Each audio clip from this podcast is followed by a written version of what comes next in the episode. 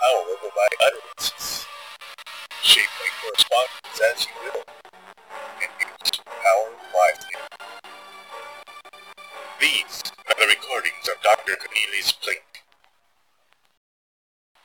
The Arkham Police Department has been quite aggressive in questioning me about the body that we found behind my offices a fortnight or so ago. They seem to think that I might have killed the man, because the break in the neck was so clean that they believe a medical professional might have done the deed.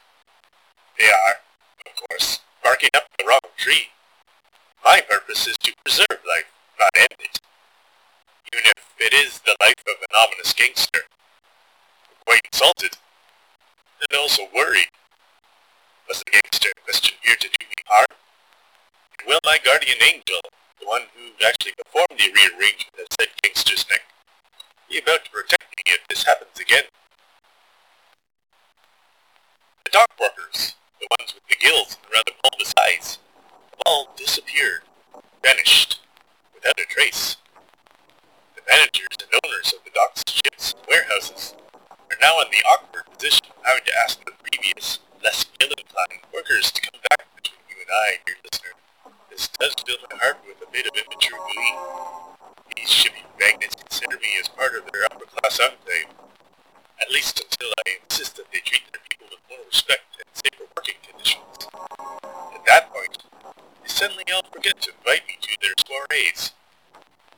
I hope those workers, the ones that can't breathe in the water, I mean, make those fat cats grovel a little before they make their return. Yes. Here's something odd.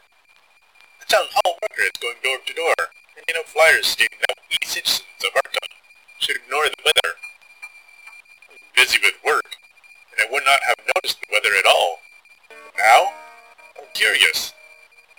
I want to look out my office door, but the flyer says there shall be penalties applied for those ignoring you in order to ignore. Ugh, this is maddening. What is going on with the weather? What is going on? My house has a cellar. When did that get there? Miss Weetamoo, my housekeeper, was kind enough to bring me a picnic basket to my office for my luncheon today. Chicken salad sandwiches. She made two. Perhaps she's worried I am becoming too thin. But her amicable visit suddenly turned sour when I thanked her and sent her on her way. She stormed out of here, slamming the door shut behind her. Didn't even have the chance to ask her what the weather was doing out there. You didn't think I'd forgotten about you, dear listener, did you? I'm very curious about anyone who may be listening to my recordings, be it one week later or decades after my hopefully natural death. Are you right-handed? What do you do for a living? How are your fingers? No arthritis, I hope. Do you have two elbows? If so, you enjoy them as often as you should? I do so oh, hope all is well with you. If all is not well, I hope you will let me know if there's any way I can be of any assistance. Another fire was shoved under my office door. It's not safe to observe the weather. One moment.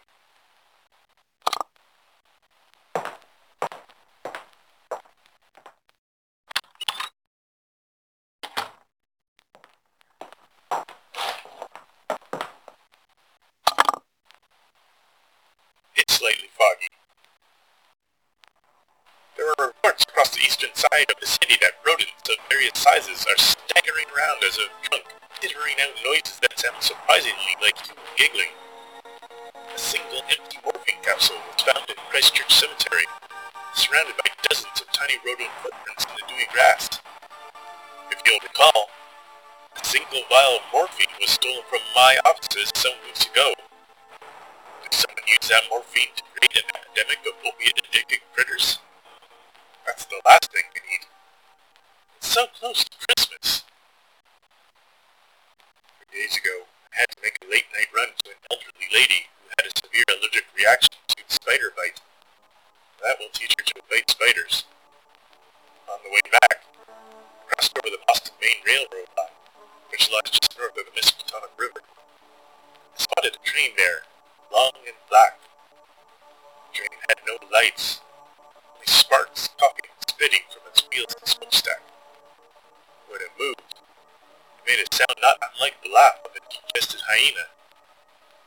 Where had it come from? Where was it going? I couldn't say. I'll tell you this, though. The sound of the screams coming from the passenger compartments. I can't imagine the destination is any place pleasant. Miss has been coming by my office more often. For the briefest moment, I confess I thought uh, she might be looking to spend more time in my company. But yesterday, she concerned herself specifically with the sample of dead earth I had taken from the playground at Armitage and Federal Streets. She asked me multiple questions.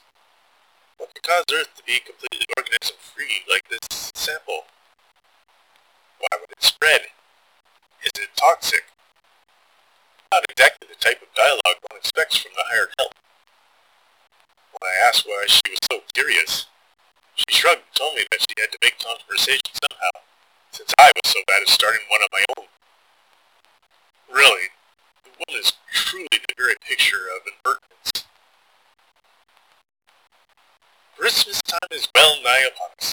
It's an awkward time of year in Arkham, specifically for parents of young children. We of course receive tales from other towns and cities of how jolly old Saint Nick scampers down chimneys to deliver toys to all the good little girls and boys the world around. This leaves local parents with some explaining to do, as all Arkham chimneys are lined with spikes to keep out the more aggressive breeds of bat, and those other things. I think I might have passed one of the clerks from Town Hall last Tuesday, as I was making a quick stop to Levi's Delicatessen. I, of course, was unable to directly see him, or, or miscellaneous, but the left eyelid has not stopped twitching since then, which is a common symptom of such an occurrence. Following that Tuesday, there was that Wednesday that absolutely everybody in town is still talking about. That, of course, was the day that the Arkham Advertiser ran that front page that was entirely black. But not black black. More of an overwhelming sense of falling into an endless void black. Everybody who saw that front page, fell asleep for the better part of the afternoon. And now, my good friend Miles Showpony, the top local dentist, has told me that he had a sudden rush of patients who all reported having a pair of extra teeth growing towards the back of their mouths. I must confess, this news has me constantly running my tongue over my own teeth. Makes you feel a bit more grounded back there. In my ongoing attempts to be a better member of the Arkham community, went to last week's town hall meeting. It wasn't held at the real town hall, though. It was held at the other one, the pretty one, with the stained glass windows where apparently nothing real gets done The meeting was one hour long and nobody said a thing of value. In fact, nobody said anything at all. We were forbidden from speaking. I cleared my throat once and earned quite a few stern glares. On the bright there were some excellent finger sandwiches from Levi's Delicatessen. Bishop Tantrum asked me to stop by. He screamed, and screamed, and screamed, always screaming as Bishop Tantrum. He managed to write me a note, which is no easy task when one is constantly screaming at the top of one's lungs. He said that I should not give up on the people of Arkham, that there were good people here, well worth fighting for. I asked him just what I should be fighting, but he passed out, as he does, from all that screaming. Still, when a screaming man of God asks you to fight the good fight, you commit. There was a heavy snowfall Monday before last, but then it stopped. Snowfall, I mean. I don't mean that there was no more snow in the sky. There was plenty. I mean, it stopped. Every flake ceased its descent at precisely 6.39 p.m. and completely motionless in the sky for roughly one minute and six seconds, despite the steadily blowing cold wind. Then it started up again, blanketing us with more white stuff. It was like a photograph that had stopped mid-spin, then started up again. I was going to bring it up in that town hall meeting. But you know how that went. A young lady, claiming the name of, I kid you not, Hooty Commonprance, came to me with a sore ankle. She's a dancer in the dance hall down by the docks, the Knees Up Dance Hall, and is worried about how long her ankle, which she explained, will keep her from being able to work. She was quite charming, though I only understood about half of what she was saying. She kept using phrases like the cat's pajamas and the eel's ankle, both of which I believe means something is good. She works at a juice joint, she wagged her finely arched eyebrows when she said it, perhaps it means something more. She was quite flirtatious, tapping my biceps as I examined her ankle saying she didn't know a doctor could be quite so gentle, asking if I was a war hero, which I assured her I was not. Miss Weetamoo stopped by partway through the examination, bringing me a packed lunch. The conversation became more difficult as Miss Weetamoo kept banging about plates and utensils as she unpacked my food. At any rate, you listeners out there looking for a doctor should know that I apparently know my onions, which I believe is a recommendation from Miss Commonprance. Civic workers have been sent out to round up the aforementioned skinny rodents plaguing our fair town. Having caught up with some of the vermin down by the docks, the mice did not run. Instead, they just laid about with heavily lidded eyes, gently waved their paws at the workers as if they were suggesting that the workers should just relax for a bit. The workers, fused by this turn of events, are asking the town for advice on how to proceed. This will take place in another town hall meeting, so I'm not expecting much. Miss Weetamoo wagged a finger at me today for not letting her know that I had an empty teacup in my study while she was doing the dishes. I swear that woman looks for any and every reason to nag at me. Anyway, I told her that she was right, that I should pay attention. I had been too swept up with work and perhaps needed a bit of fun to clear the cobwebs from my mind. I told her that Miss Hooty Commonprance, she of the wounded ankle and cat's pajamas, had invited me to come see one of her shows at the Knees Up Dance Hall. Would take her up on the offer. Miss Weetamoo glowered at me, but she could find nothing more to say. I think we can chalk this one up as a win for yours truly. The fellow, by fellow I mean gangster, with the odd section marks on his torso returned to my office one night last week just as I was closing up. I was apprehensive at first, since another gangster had been found dead behind my office not so long ago. However, this man was in no state to do me much harm. He was quite emaciated since last I had seen him. His cheek and collarbones poked out. There were exceptionally dark bags under his eyes. He could have played his ribcage like a xylophone.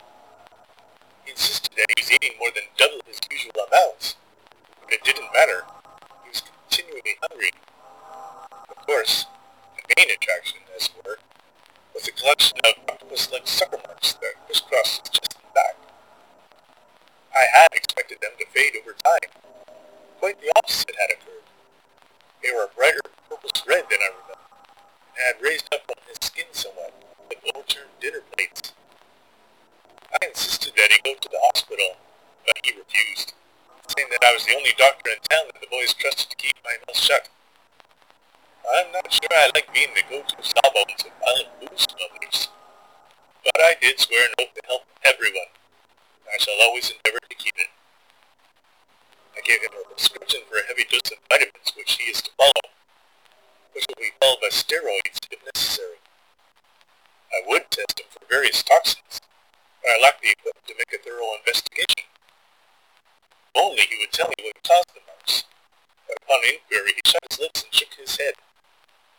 Saints preserve us from stubborn patience. The town attempted to set up a skating rink for the general public near Town Hall.